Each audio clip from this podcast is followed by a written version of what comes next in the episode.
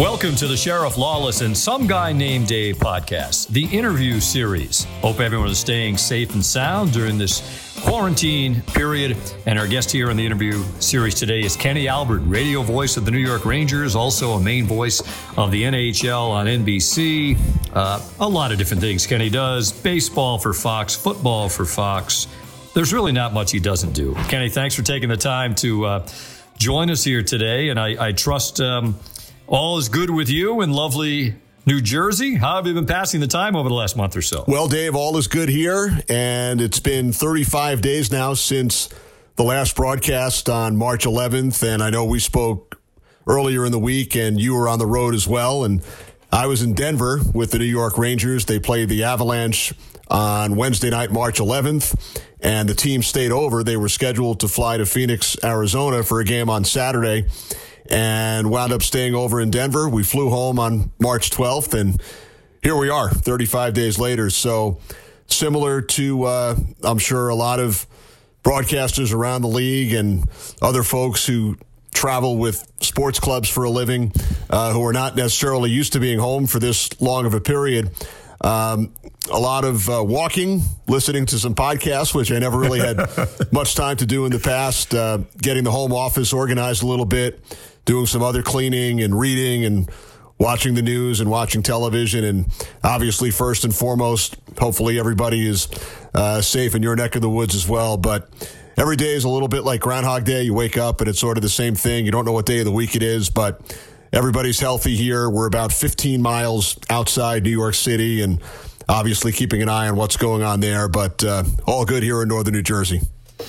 Uh, do you have a routine? You know, you mentioned it seems like it's Groundhog Day. You've done some walks. Um, do you have a, a, routine you've tried to get yourself into, or how do you day to day does it change for you? Sort of, not necessarily doing things at the same time every day. We also have a Peloton bike, so I've uh, certainly gone on that a lot more than the other, uh, you know, last four or five years ever since we purchased it. My wife and daughters uh, use it all the time, but we're on the road, right? We're in hotels and we're away so from home. So you're pacing yourself on the Peloton. Right, we're away from home all the time. So I've probably been on it more in the last three months than I've been on it uh, prior to that over a three to four year stretch. But uh, usually wake up around the same time, eight, eight thirty, sometimes earlier, sometimes a little bit later, and uh, turn on the news, turn on CNN, uh, watch the Andrew Cuomo press conferences. The governor of New York usually comes on about 11 or noon Eastern time every day and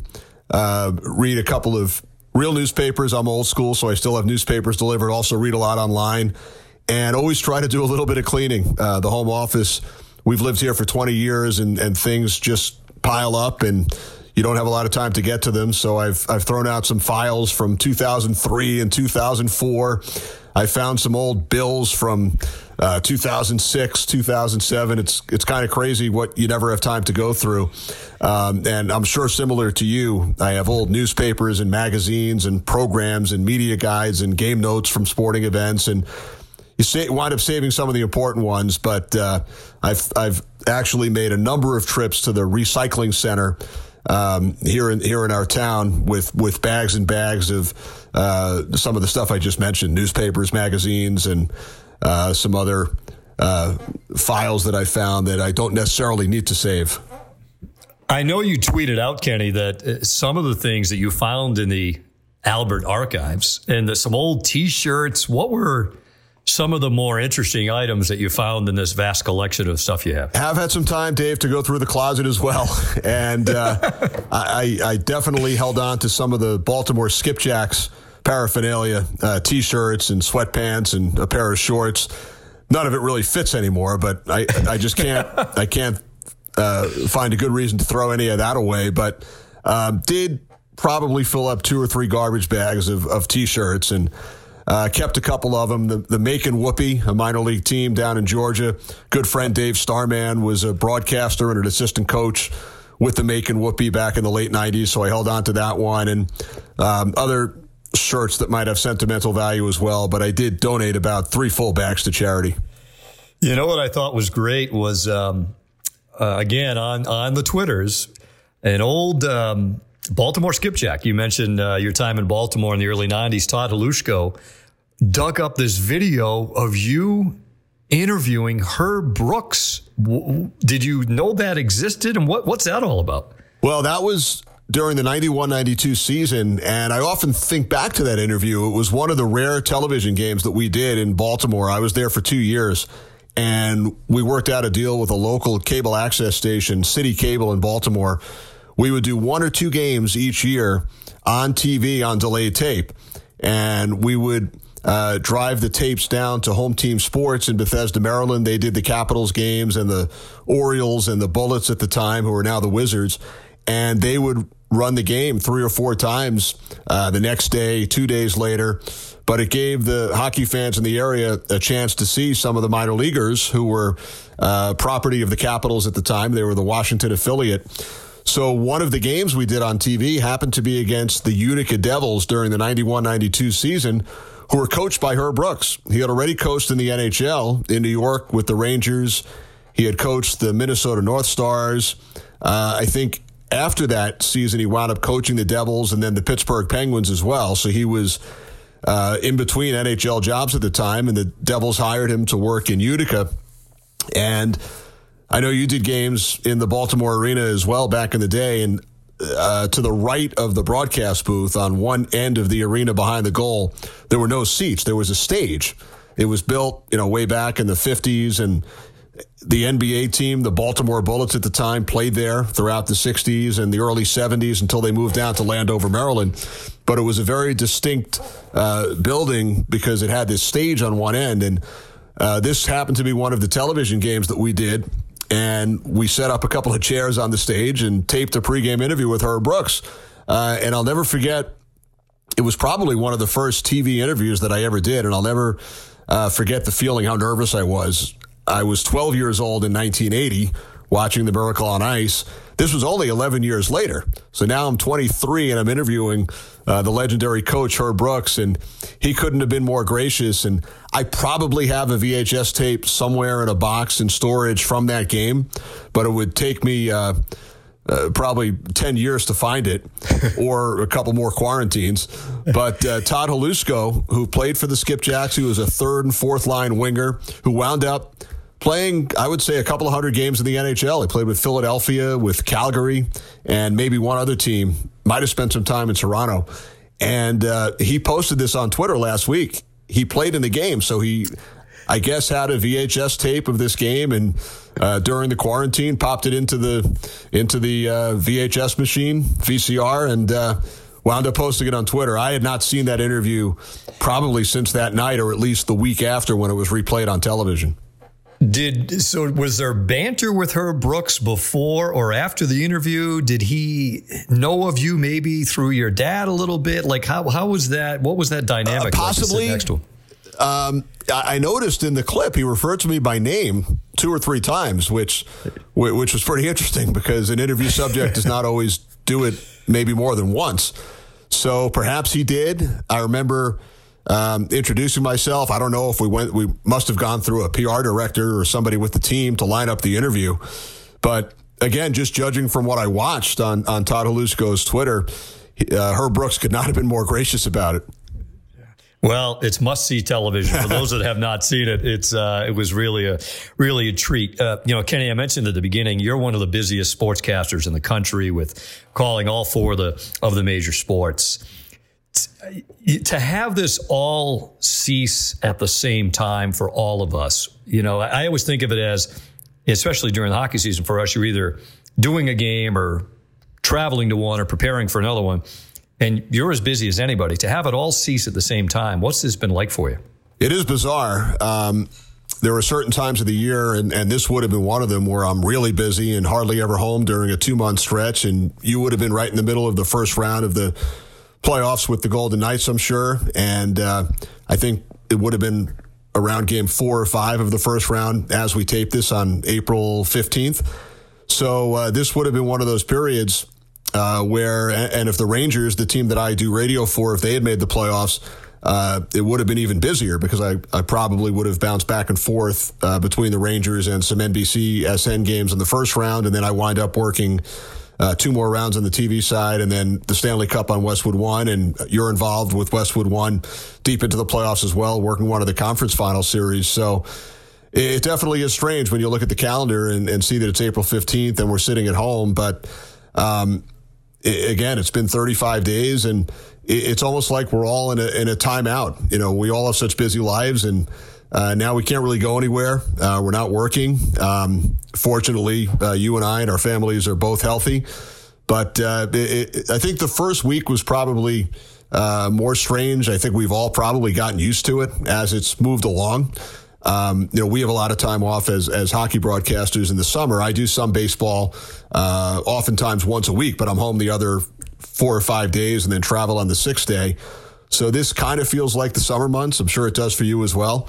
Um, mm But it's bizarre, uh, in particular this time of the year. I opened up my briefcase the other day for the first time, and it was like time stood still on March 11th, that last game, Rangers in Colorado. And I had some of the statistics sheets and, and the game notes and, and uh, the card that I prepare for every game. And it was uh, sitting there in the folder as it was on March 11th. And I think it was about a month later when I unzipped that briefcase for the first time. And it was sort of strange. You know, we're so used to uh, going to practices and, and going to the home games and then getting on the plane and the bus and traveling to the away games. I know you guys have, have been doing this podcast and keeping busy and having some meetings with the folks that you work with. Uh, something that we've done with the Rangers crew. There are nine of us between the uh, on air personnel on the TV and radio side, and then the four production guys who we travel with and They've all been with us for 5, 10, 15 years. We've done a weekly Zoom every Tuesday at 5:30. Looks like the Brady Bunch on the screen with the nine boxes, but it's it's Sam Rosen and Joe Micheletti who are the television uh, broadcasters, and John Giannone who's the sideline reporter, and then myself and Dave Maloney. We do the radio and uh, the four production guys, and we we've stayed on for over an hour each time, just uh, you know, asking everybody about their family, telling stories, speculating about when we might come back, but at least it keeps you in touch, uh, as so many of us have, have done with Zoom over the last month, uh, keeps you in touch with the folks that you're so used to being with each and every day this time of the year. I find Kenny, and I'm curious to get your thoughts on this. I miss the routine of it, right? Just the day to day. You know, we, we're all creatures of habit, and and and certainly we're we're lucky enough to to do this for a living. That, but I miss, you know, going over to the practice rink for the Golden Knights, talking with the players, talking with the coaches, getting ready to do games, doing the games themselves. But for you, what do you kind of miss the most over the last month or so? Absolutely, all that, as you mentioned, Dave. Uh, just the day to day preparing for the next game. You know, that's something that we've all done for 20, 25, 30 years. And this is really the first time where we don't know when that next game is going to be. You and I can sit down in September and map out exactly where we're going to be pretty much every hour for the next six months. You have the Golden Knight schedule in front of you in, in late August, early September, and you know where you will be on January 7th at 1030 in the morning on February 22nd at 7 o'clock at night if it's a game day. So I think that's been the strangest thing is not having that next event to prepare for. And, um, you know, you often have the schedule sort of memorized in your head and you don't even have to look at it on a calendar. But uh, right now, that's all up in the air. So I think that's probably the strangest part. I mentioned, Kenny, you do everything Rangers radio, NHL and NBC, some Knicks games, baseball and football for Fox. Of that vast array of things, is there one of those you enjoy the most? You know, I, I, get that question often, Dave, and it's it's almost like asking which kid you like the best if you have four. Um, yeah. And sometimes, you, do you have a favorite? Do you have a favorite? Kid? Sometimes uh, I only have two, so there, would, there, would, be a fifty percent chance on picking one of the two. But um, sometimes it depends also who's asking the question. Um, but. Yeah in all seriousness, as a kid growing up, hockey was my favorite sport. I played hockey, wasn't very good. Uh, we did have a club team in high school. And then, ironically, my freshman year in college at NYU, New York University, I thought my hockey playing career, uh, you know, even though it was uh, at such a low level, I thought it was done.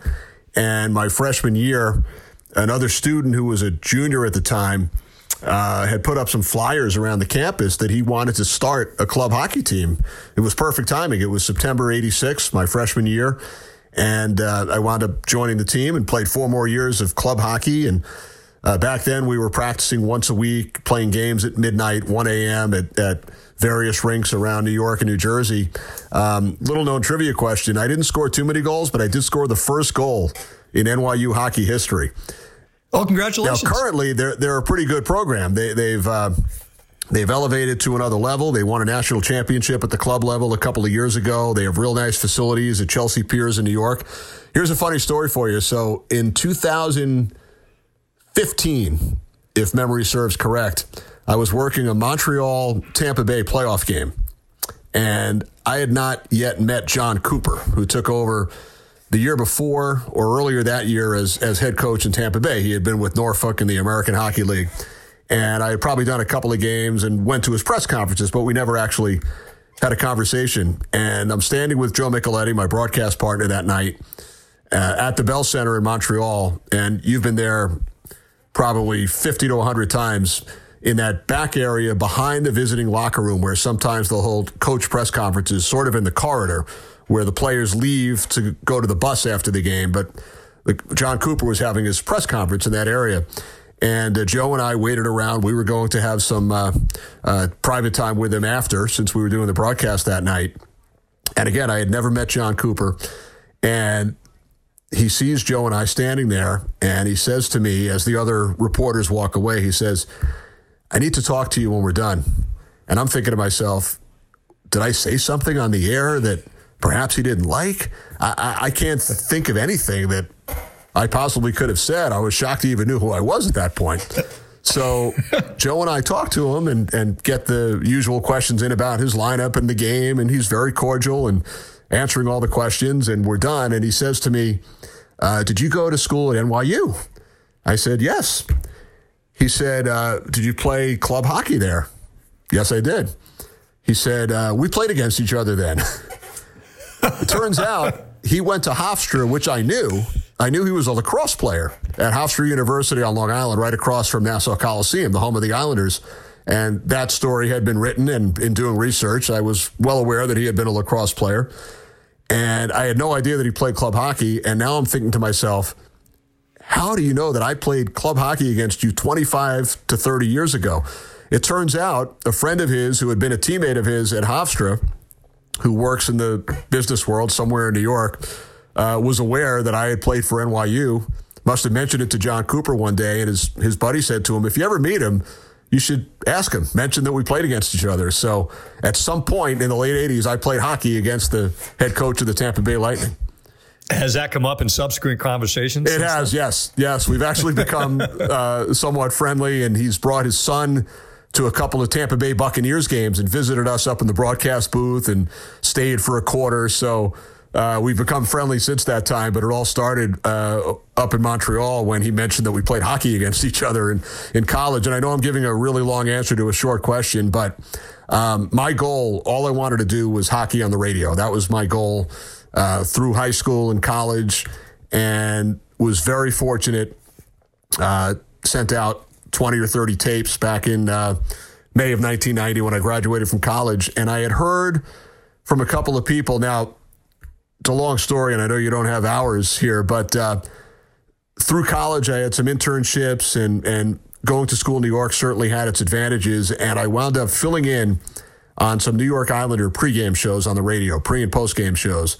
That actually led to filling in as the play by play broadcaster on four games during my senior year in college.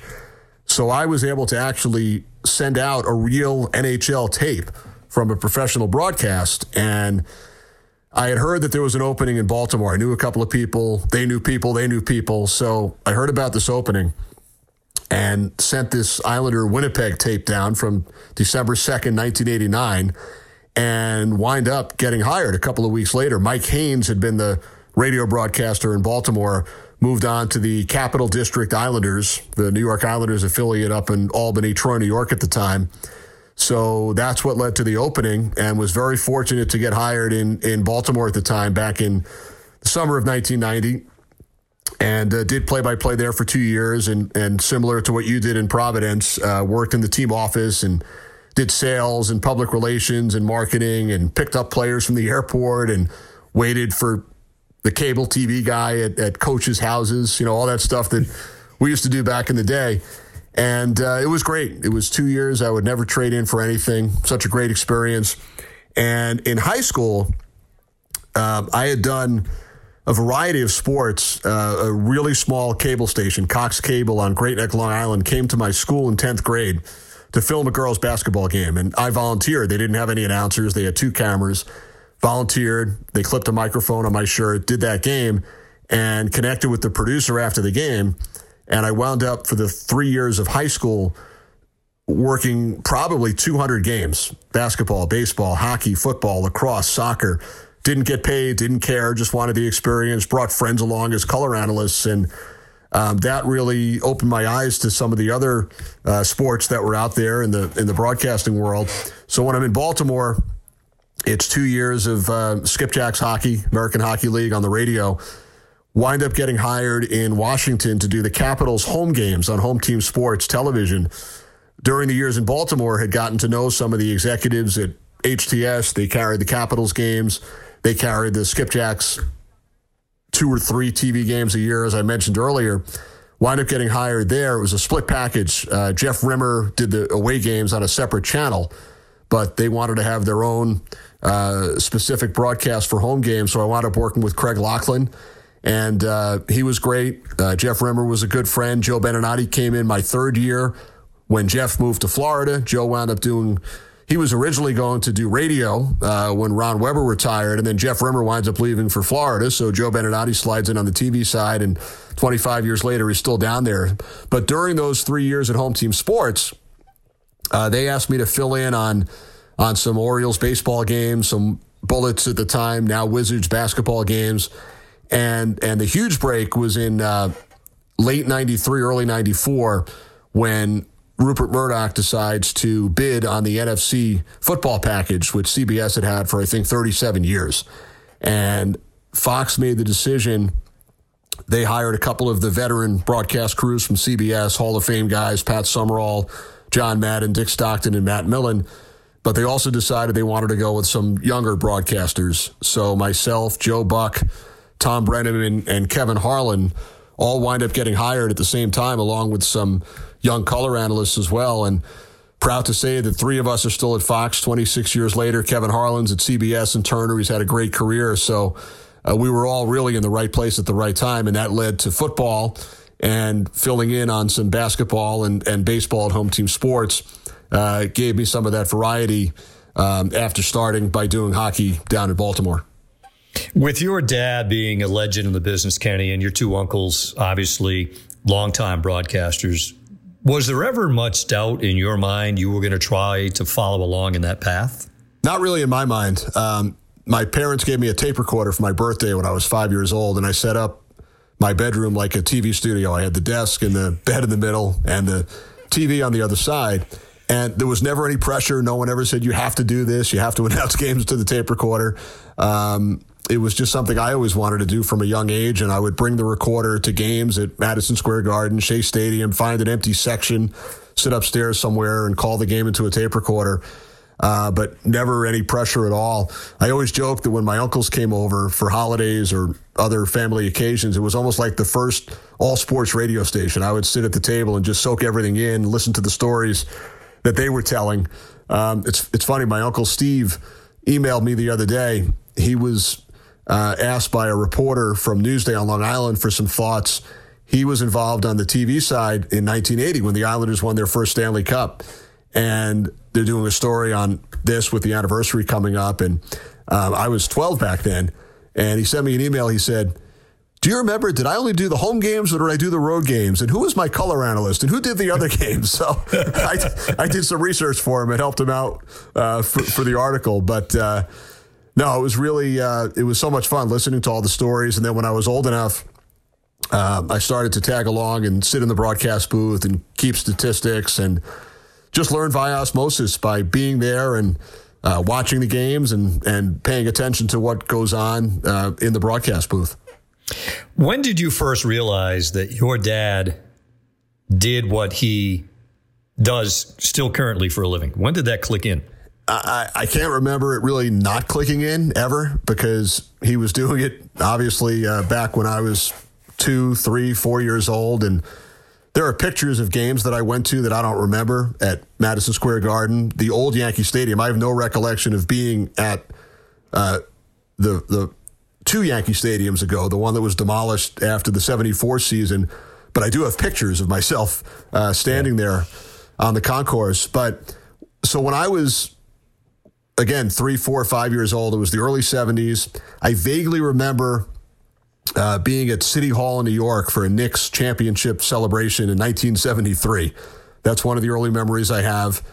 Uh, remember going to a Rangers Flyers afternoon game around that time, 73, 74, when I was five or six years old. But again, when I was young, he was he was the radio voice of the Rangers and Knicks, and they did primarily home games back then. The away games were only on TV on WOR, and the home games were on radio. So he did the home games for both teams on radio. But for my entire childhood, from kindergarten through 12th grade, he was doing the 6 and 11 o'clock news at WNBC in New York. So many, many nights he would go do the he would do the sports at 620, uh, hop in the car, head down to MSG for a 730 game at the time, work the radio broadcast, and then go back to WNBC for the 11 o'clock news. And it was really all that I ever knew. That's what he did for my entire childhood. And then on the weekends, um, he would do football uh, during September through December for NBC. Other times of the year. He would do boxing, and then later on would start with the NBA in the late 80s, early 90s when I was older. Um, but it was great. I, I, would get to tag along and go on these road trips. I spent a lot of days at WNBC, and he'd take me into the David Letterman studio whenever he made a guest appearance on that show, and I happened to be with him. So, uh, just so many fond memories of, of the games. And I started doing stats for him on Rangers radio when I was in high school, and then I would do the Knicks stats in college with him um, over on the TV side. Uh, I always joke that I retired as a statistician. It was actually after my second year in Baltimore. I had already gotten hired in Washington to do the Capitals games, but I came out of retirement and I worked the stats with him in Barcelona at the Dream Team Olympic basketball game. So I was in Barcelona, Spain for two weeks. So that was my uh, that was my finale as far as uh, being a statistician. It's a way to go out with a bang. Exactly. Like front row seat. Gig, front right? row seat That's for all right. the Dream Team That's games. Right. Did you, when you decided, and you mentioned there really was never any doubt in your mind, you wanted to pursue this for a career, but even you mentioned you did a lot in high school and then uh, in college as well. How much early on did you seek your dad's advice, pick his brain about the business? Or, you know, you mentioned there was no pressure, but how much did you kind of seek his input back then? It, it, was really more via osmosis. I would just watch the the preparation, the amount of hours he put into it. Once I started doing the games in high school, he would watch some of the tapes with me and, and give advice. And in college, we had a, a very good Division three basketball program at NYU. There was no football, no baseball. They have baseball now and hockey. It was club level, and I played on the team, so we didn't broadcast the games. But um, w- one of the reasons I actually went there I had two criteria leading into college. Uh, one, I didn't want to be away from an NHL city for four years. So I was looking at schools in Boston and Washington, um, Maryland area. And New York sort of came into my mind late in the game after I had met a couple of people that went to NYU and were involved uh, with the school there. But I also felt that, and there are some great schools out there uh, Syracuse, Fordham, uh, Northwestern, BU, Hofstra that have tremendous broadcasting programs. But I had also heard that if you go to one of those schools, you might not get the opportunity to be on air until your junior or senior year. There might be 100 kids that want to do sports on the radio. At NYU, there were five or six of us, and we were all friends. And even though the sports were at a Division three level, um, it was exciting. We would travel. They were in a conference called the University Athletic Association. We go to Boston, Atlanta, Chicago, St. Louis, Pittsburgh uh, to broadcast some of the away games, men's and women's basketball. But we all got to do everything during our freshman year on. One of us would do play by play, one would do color, one would uh, run the board back at the station, one would handle the stats. So you didn't have to fight for airtime. Now we had a we did have to fight for airtime with the DJs. It was primarily a music station and uh, Tabitha Soren, who went on to become uh, a VJ on MTV. Uh, she was one of the uh, DJs at the station at the time, and uh, you know, she had her own music show. And I remember we, we just have to fight for the time uh, for the two hours to do a basketball game on a Tuesday night or a Friday night. But we wound up working it out. Most of the games did get on live. But um, as far as getting experience right from freshman year, it was perfect with only five or six of us at a huge school who were interested in sports broadcasting. You mentioned your time in Baltimore, uh, two years with the Skipjacks, and um, I wonder if you could share with us the relationship with Barry Trotz and how special that was back then and still is to this day. Well, when I was hired in the summer of 90, I was 22 years old. And I think the first time I met Barry was at a barbecue that summer, which was thrown by somebody from our office.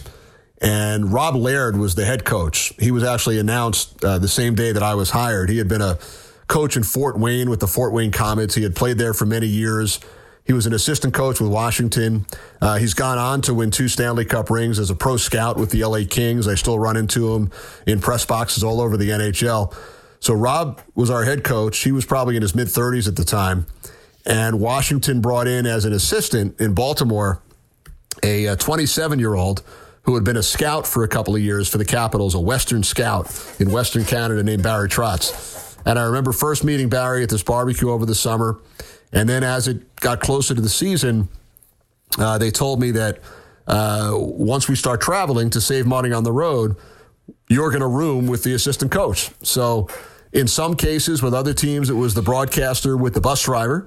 But for us in Baltimore, and nothing against our, our bus driver at the time, who was nicknamed Froggy, and he was a tremendous guy, drove us for the two years I was there. But uh, I roomed with Barry Trotz for the two years I was in Baltimore every road trip. And the second year, 91 92, in February, uh, they made a coaching change and Rob Laird was let go. Barry Trotz took over as head coach. And I, will never forget, he said to me, We can't break the karma. We still have to room together. And, you know, there, there are so many stories, and, and he's one of the greatest people in the world. And I know that uh, many of your listeners uh, probably don't uh, share the same feelings I do because he was the head coach of the Capitals when they beat the Golden Knights for the Stanley Cup in 2018. Uh, but he's just a tremendous person. Um, if you met him on the street, you would have no idea that he's uh, not only an NHL coach, but one of the four winningest coaches in all time. And oh, by the way, one of the other names in that list, Joel Quenneville, was a skipjack for 40 games during my first season. So on that team bus, we had Barry Trotz and Joel Quenneville together. And they are now two of the top four, along with uh, Scotty Bowman and Ken Hitchcock, winningest coaches in NHL history. Uh, there, there are so many stories. Uh, we made the playoffs the first year in 1991 when Barry was the assistant coach. Lost to the Binghamton Rangers in six games. They had Ty Domi and a number of other familiar names. Peter Laviolette may have been on that Binghamton team at the time. Uh, David Quinn had spent some time there during the regular season. So I can't remember the name of the hotel. I could picture it. You probably stayed there many times in Binghamton mm-hmm. uh, an old classic hotel.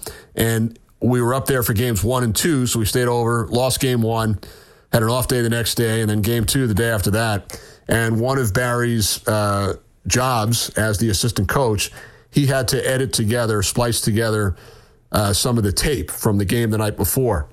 And it was a VHS tape. The home team would uh, provide this for the visiting team.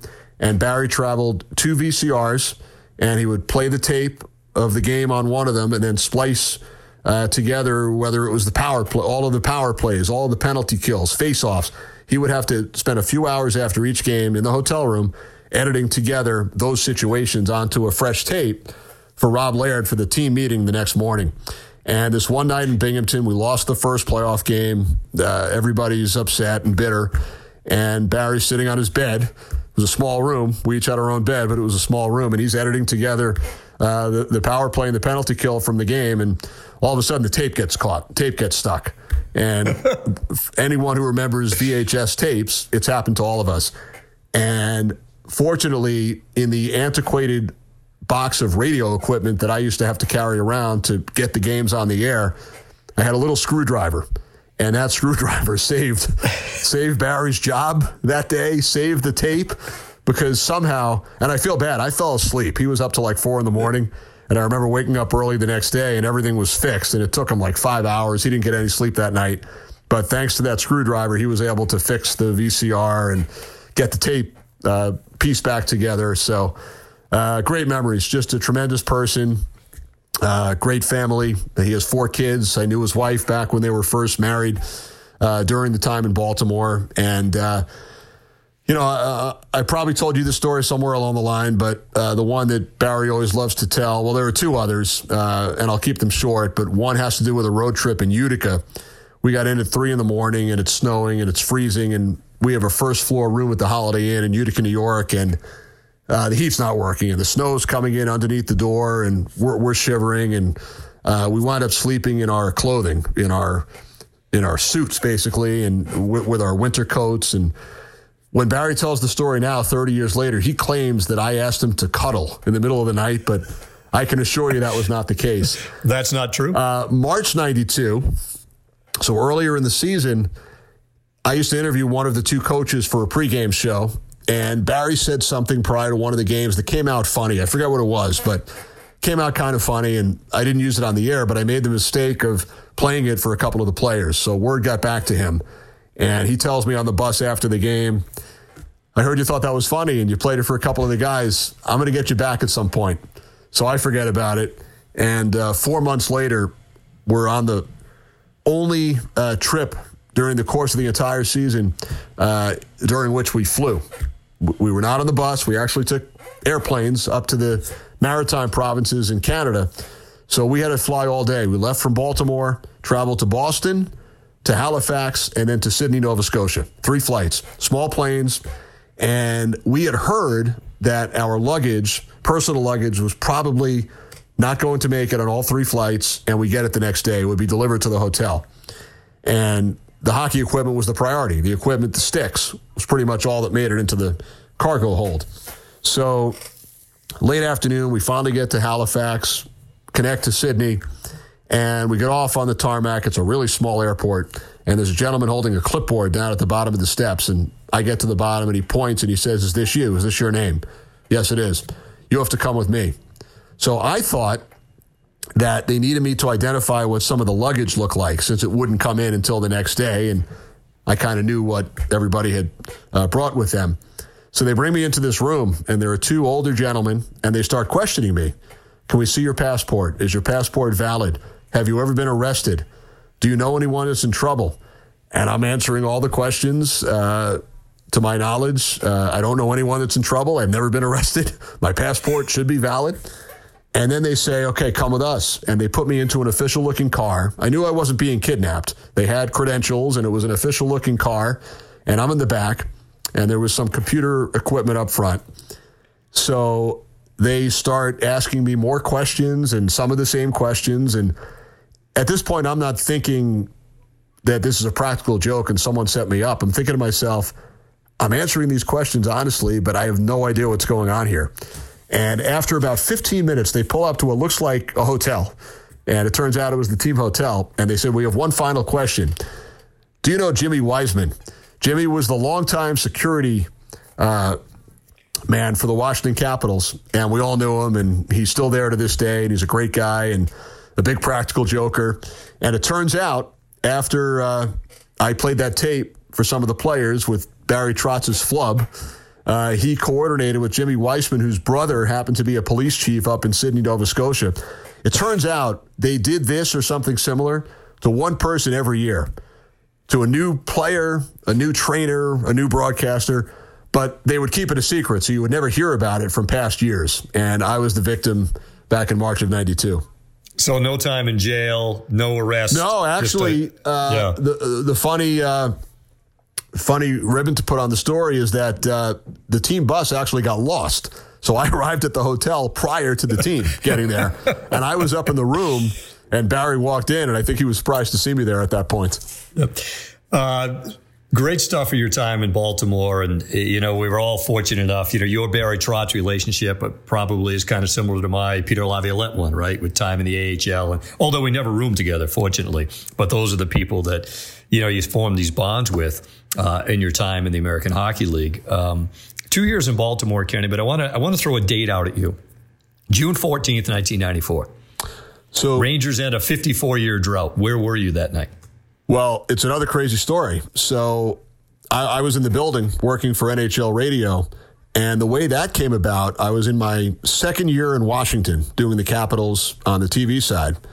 And I was a Vancouver Canucks fan growing up. For some strange reason, growing up in New York with a father who worked for the Rangers, I was a huge Canucks fan. I had scrapbooks and I would uh, try to listen to games. Hartford, Chuck Kaiton, and I've told Chuck the story. We had one radio in the kitchen that would pick up the Hartford Whalers station, and anytime they played the Canucks, I would sit there listening to Chuck, and I'd have a scorecard and listen for two and a half, three hours. So I would try to find as much Canucks information as possible. So here we are in 93 94. I'm working for the Washington Capitals at the time. In the conference final in the East, you have the New York Rangers against the Devils. And I grew up going to so many Ranger games and keeping the stats and sitting in the broadcast booth. So they were my second favorite team. So they're playing the Devils. And then you have the Canucks on the other side, uh, who were my favorite team as a youngster. And the Canucks, if I remember correctly, won their series first. So they advanced into the cup final. But about a week before that, so probably around game three of both conference final series. And this is back in 94. I'm living in Rockville, Maryland. ESPN has the national NHL package. But for some reason, every game of those conference final series was not on in the Washington area. They would get preempted for other events on ESPN. So during that classic Rangers Devils series, I was only able to watch like three or four of the seven games. I remember going to dinner with friends and calling friends in New York just to get score updates. It wasn't that long ago, but I couldn't see every game of that series. But around game three, uh, you know, it looks like if things play out, it could be the Rangers in Vancouver in the Stanley Cup final. And I'm working not only at Home Team Sports at the time, but WTOP Radio in Washington doing sports updates during the day from uh, noon until 7. So I'm there every day. And I'm thinking to myself, boy, I wonder if I'd be able to even make it up to one game if, if the Rangers make it to the Stanley Cup just as a fan. And I'll never forget, um, I'm at WTOP one afternoon, and the year before, uh, NHL Radio, I think it was their first year, uh, Greg Baldinger was the producer, and Howie Rose, a great friend who was doing the Rangers radio at the time and went on to do the Islanders for many years and a terrific voice of the Mets. Um, he and Mike Keenan had worked NHL radio in 93 during the uh, Canadiens King series. So I hadn't really followed what was going to happen with NHL radio in 94. Mike Keenan was coaching the Rangers, but Howie was certainly still available. And I get a phone call from uh, my agent at the time, Alan Sanders, and he said to me, uh, Howie Rose was actually represented by someone else at Alan's office, athletes and artists at the time. And it turns out that uh, they were getting a little bit nervous. If the Rangers make it to the Stanley Cup final, we need someone else to do play by play because Howie has to work the Rangers broadcasts. So Alan calls me up that day and says, uh, How would you like to be on standby if the Rangers make the Stanley Cup final? Howie can't do it. So, of course, you know, at that point, not only will I do it for free, I'll pay them to let me do it. I'm 26 years old. It could be my two favorite teams in the Stanley Cup final, and I get to call it on NHL radio. So now I'm heavily rooting for the Rangers um, to beat the Devils. And uh, of course, the Devils took a 3 2 lead in the series. And game six was the Mark Messier guarantee game. And that game was on. I, I distinctly remember watching it in my apartment in Rockville, Maryland. Game seven was on as well, which was the Stéphane Matteau game. Right, so right. the Rangers are winning uh, by a goal in the final seconds.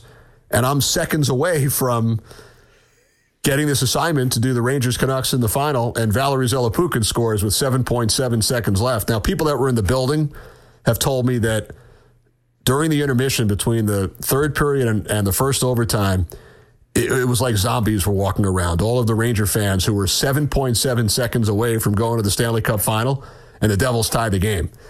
And Neither team scores in the first overtime. And I'll never forget how nervous I was watching this game because my next two weeks depended on it getting a chance to live a dream and work a series for the Stanley Cup between my two favorite teams. So Stéphane Matteau winds up scoring the goal in the double overtime. I'm jumping up and down in my bedroom in my apartment. and uh, wind up working that series on the radio with Sherry Ross, who was the longtime New Jersey Devils color analyst and a great hockey writer for the New York Daily News. So it's three to one. Uh, the Canucks win game one in overtime. Greg Adams scores an overtime goal. Rangers win the next three. Game two at home, games three and four. We're out in Vancouver. They win those games. And game five, June 9th, 1994, at MSG, and I'll never forget that day. It was a beautiful day. It was about a 90 degree day in Manhattan. And on the front page of the New York Post, it basically gave the Rangers the victory in game five that morning. The Stanley Cup was on the front page. It said the cup is ours. Everybody expected the Rangers to win that night. They had won the last three games, they were on a roll. So, as it turns out, uh, a very good friend of mine from Baltimore, Jerry Coleman, who still does radio down there, He's been in the business for 30 years. Um, we were uh, good friends. It turns out his father, when I first met Jerry in 90, his father was a minority owner of the Skipjacks. He was a businessman in Baltimore. So we had a couple of different connections. We had some mutual friends. His father is a minority owner of the Skipjacks. We become good friends. We did a radio show together in 91, 92. He went on to do his own show. He's worked at many different stations down in Baltimore since then. So through those years, the four years uh, after I first met Jerry, 90 through 94, he had mentioned uh, his collegiate days at Ithaca College. And he mentioned uh, these three girls, roommates who he happened to be pretty good friends with. So in 94, during that Eastern Conference final, Stanley Cup final time, Jerry was asked to do a voiceover for an Olympic uh, style video game. The Winter Olympics had just taken place in 94, and it was the Peter Forsberg goal to win the gold medal. And somebody he knew asked him to come to New York for a couple of days and do a voiceover uh, based on those 94 Winter Olympics for some kind of a either a video game or a display that was going to be uh, up in New York commemorating the Olympics. So he happens to be in New York on June 9th. And he says to me, uh, I'm having dinner with some of my college friends and uh, call me after the game. If you're not doing anything, you can meet up with us. So the Rangers fall behind 3 0 in game five. They come back to tie the game at three and wind up losing 6 3. Rangers tied at three. Dave Babych scores immediately. Canucks score two more goals. Rangers lose game five. If they had won, I probably would have stuck around MSG, gone to some kind of a party, Stanley Cup celebrations. They wound up losing the game. So I call Jerry from a payphone at MSG at the auxiliary press room that they had set up. No cell phones at the time. I called my answering machine in Maryland because he had left a message there with the phone number at the apartment he was at. So I call him up at this apartment. They had gone to dinner and he went back with these friends from college to one of the girls' apartments. He says, Why don't you come up? You know, I could, we could see each other for an hour and then uh, I have an early train tomorrow. So I wound up going to this apartment and uh, that night, for the first time, I meet the person who turns out to be my wife for the last 24 years. So we only met because the Rangers lost to the Canucks in game five on June 9th, 1994. And so a big loss for the Rangers that night, but a big win for you. Right. And then I flew to Vancouver the next day and uh, flew back home and invited her to the Knicks Houston game uh, in the NBA Finals, which was June 12th on the Sunday. Um, I knew she was a big basketball fan, and um, the Knicks were playing a huge game that night. And I guess technically that was the first date. But then we wound up uh, really not communicating again for like four or five months. I was back down in Washington and uh, we were kind of living our own lives. But two nights later, June 14th, was when the Rangers did win the cup in game seven. And uh, just such a memorable night. It was so hot in the building. It was a, a summer day, basically. And um, you know, I think back to the fan that had the sign, Now I Can Die in Peace, and the celebrations that took place. Now, I was still a Capitals announcer at the time, but I was, even though I had been a Canucks fan, I wanted the Rangers to win at that point because I wanted to see what it would be like in Madison Square Garden if the Rangers ever did win a Stanley Cup. And then a year and a half later, uh, less than a year and a half later, I wind up uh, again through another crazy set of circumstances. Uh, Howie Rose, I had been offered two other jobs, believe it or not, in New York in the summer of 95. And I'm not going to mention uh, who the offers came from, but I wound up turning them down uh, to stay in Washington. I had a great situation down there. I love living in the D.C. area. I was doing the Capitals games and filling in on some of the other sports and uh, really enjoyed it. Figured I'd be there for the rest of my professional life. So turned down two other jobs in New York. And then ironically, Howie Rose gets offered the Islanders slash Mets TV jobs on Sports Channel, leaving the Rangers uh, radio job open. And even though I had turned down these other two jobs, which were on the TV side, I felt like I couldn't really pass it up. Um, it had been in the family for 35 years, and um, Rangers radio, I always say, is sort of like doing TV for many other NHL teams because there's such a wide audience, original six team, etc. So uh, wound up moving back up to New York in September of '95. So a couple of more things I wanted to get to to you uh, with Kenny. The focus of being an announcer for a team in New York, and you saw your dad, you know, go through this for years, right, with the Rangers and the Knicks. What's that like on a daily basis? You know, the microscope and being in the, you know, the number one media market in the country. You know, it's funny, Dave, because radio sort of flies under the radar, and I'm sure you felt the same way in Boston. Yeah. I've done the Rangers on the radio now for 25 years.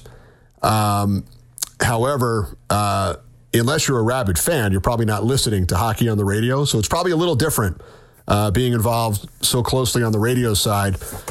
I do fill in on about 20 Knicks games a year, as you mentioned, uh, and I've done that for the last eight or nine years with Walt Clyde Frazier, who's just unbelievable to work with. One of the greatest players of all time in franchise history, if not the best. And uh, I'm sure even your listeners are aware of uh, his wardrobe, which is out there on the internet. Uh, he owns 125 suits, never wears the same one twice over the course of one season.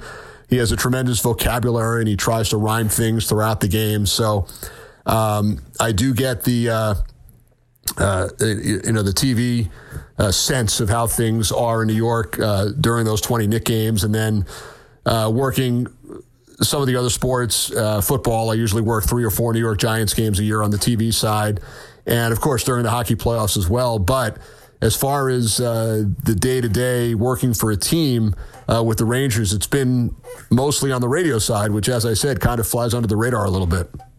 So, wanted to get your thoughts on the Olympics. You've worked, am I right, five Winter Olympics and, yes. and a summer summer Olympics as well.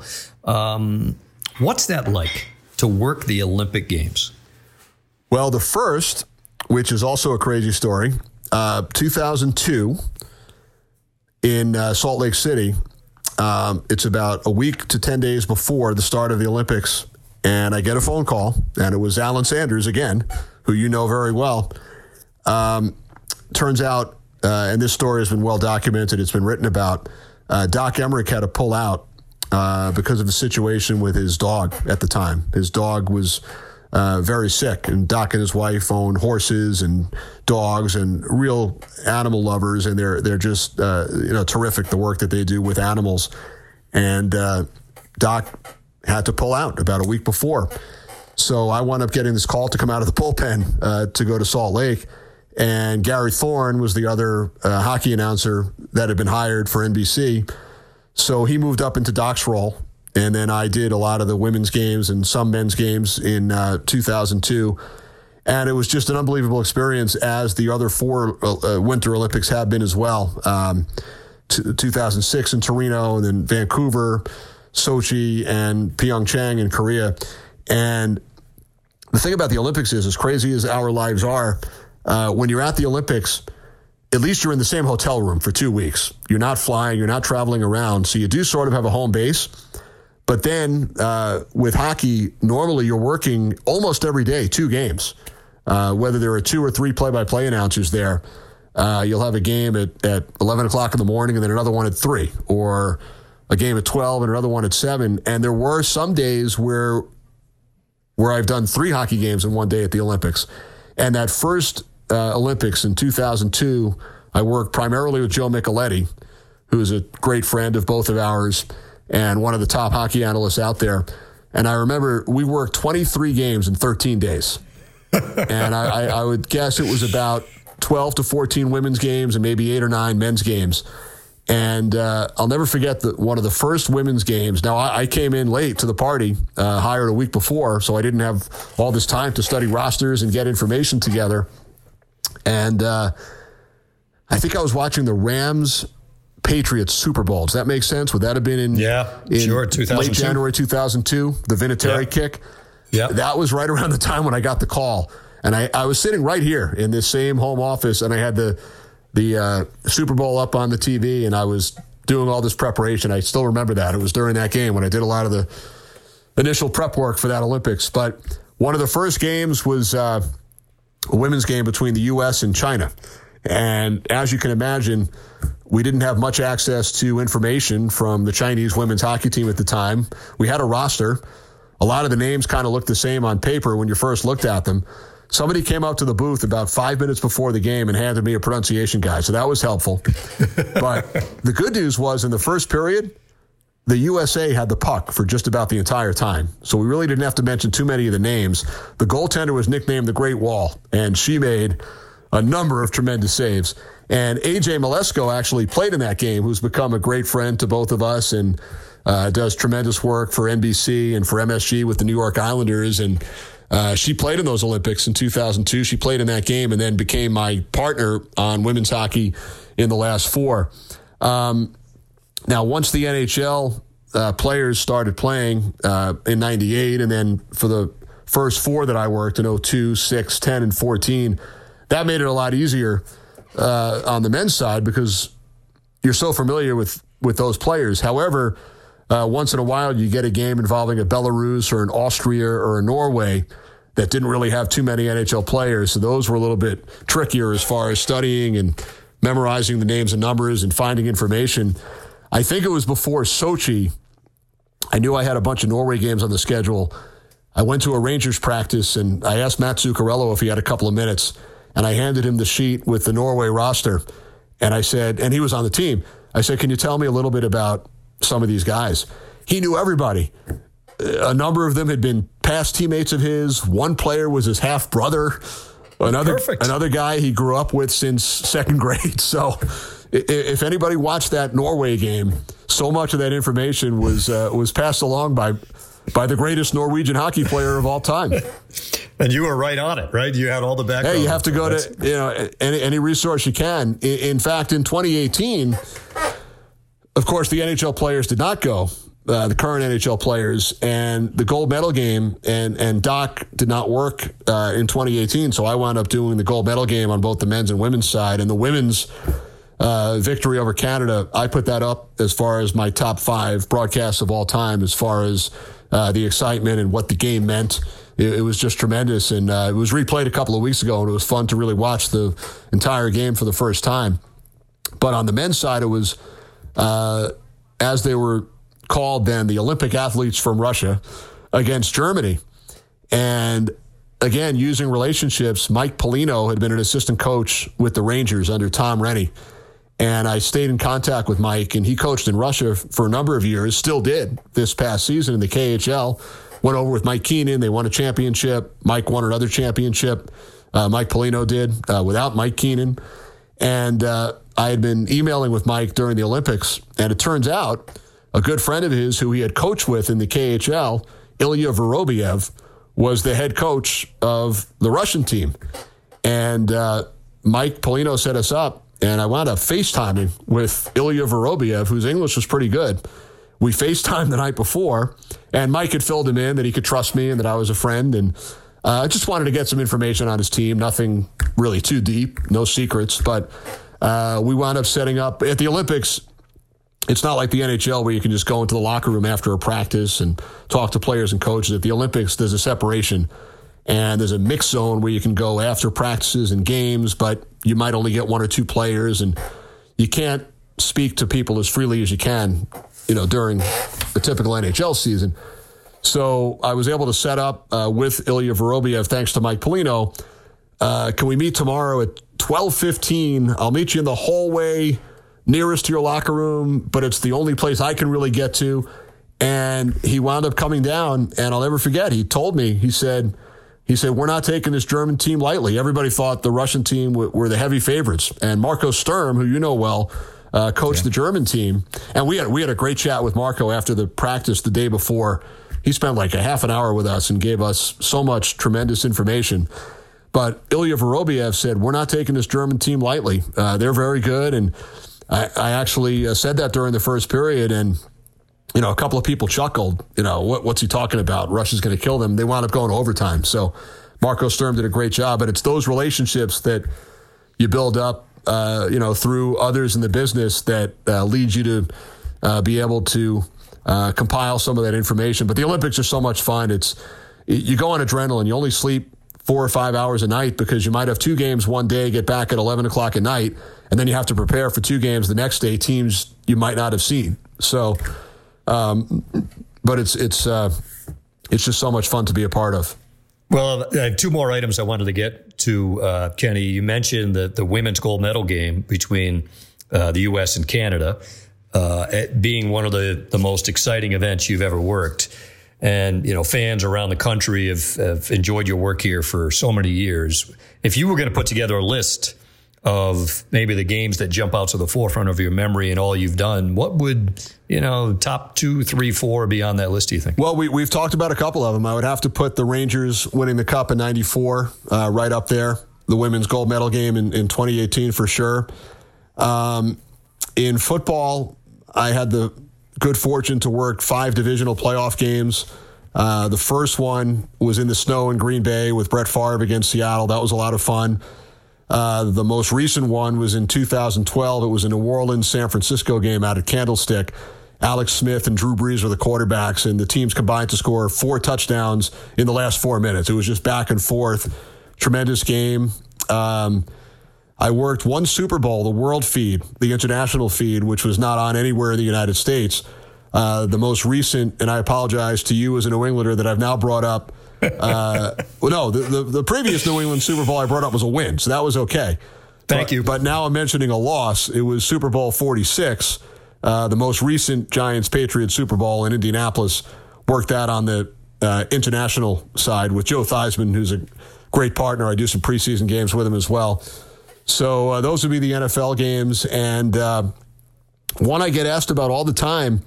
I don't do as much baseball as the other sports probably 10 to 12 regular season games, and then I've worked playoffs, uh, I think, four of the last five years.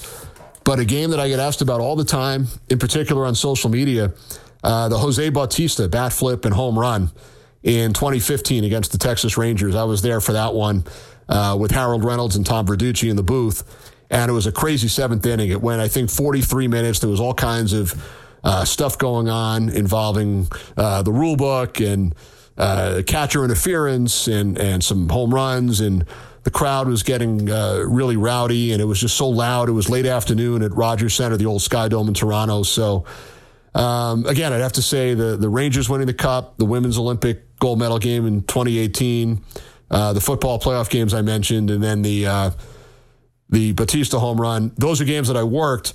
Um, as far as games that I was in the audience for not working, uh, the Dream Team games that I mentioned earlier, the Crosby overtime goal, I was actually sitting behind Doc Emrick and Eddie Olczyk uh, for that one. And also having the opportunity to work uh, the Stanley Cup final on Westwood One the last four years. Uh, you're a part of that with us. And uh, the games in Vegas, even though you guys lost, what an unbelievable atmosphere. Uh, there's been a three year stretch. Nashville, Golden Knights, and St. Louis Blues all making those runs in the Western Conference to the Stanley Cup final and having the opportunity to call a number of the second and third round games on TV and then the final games on radio in those three cities. Uh, just tremendous memories. Last one I had for you, Kenny, is we've all enjoyed your work over all these years, over across all the sports.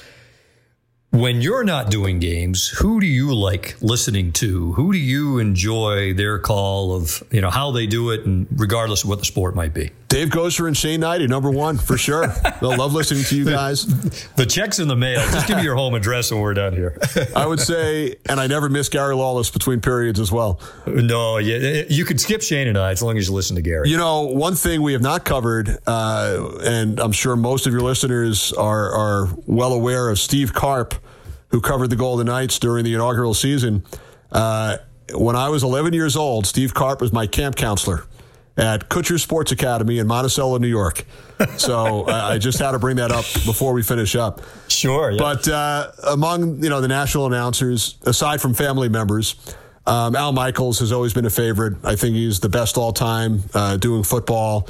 The Miracle on Ice call, uh, baseball, World Series back in the 80s and early 90s. So uh, he's certainly up there. Um, you know, always loved the Vin Scullys and, and Dick Enbergs, Marty Glickmans from, from back in the day. But among the current guys, um, I would say among the national guys, Mike Tirico and uh, Joe Buck and Ian Eagle. Uh, Doc Emrick, of course, is, is, one of my favorites of all time. You know, the best guy to ever do hockey. Um, but, you know, you and I watch and listen to a lot of hockey games. So really enjoy so many of the local broadcasters out there as well. And, uh, you know, during this quarantine time, going through the office, going through pictures, I actually found a photo from the first night you and I ever met. It's not of us, but uh, a mutual friend, Ed Quinlan, invited me up to the Rhode Island Sports Hall of Fame. And I don't know if you remember this, it was the night the Red Wings beat the Capitals to win the Stanley Cup. And Vladimir Konstantinov, 98.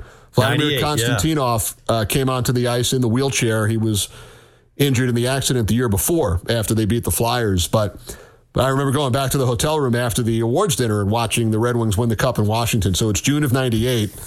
And uh, I presented an award to Brian Berard at the Rhode Island Sports Hall of Fame dinner. And I have a photo of, of Brian and I. But uh, that's the night that you and I were first introduced by our mutual friend, Ed Quinlan.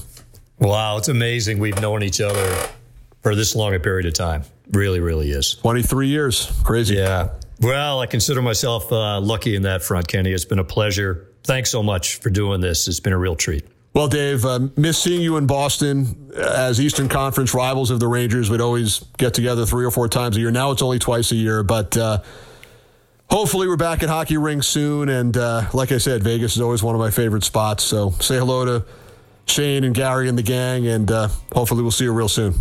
Will do. Thanks again. And we thank Kenny Albert for joining us, one of the preeminent broadcasters in the business, as part of our interview series on the Sheriff, Lawless, and Some Guy Named Dave podcast. Thanks for listening. We'll talk to you next time.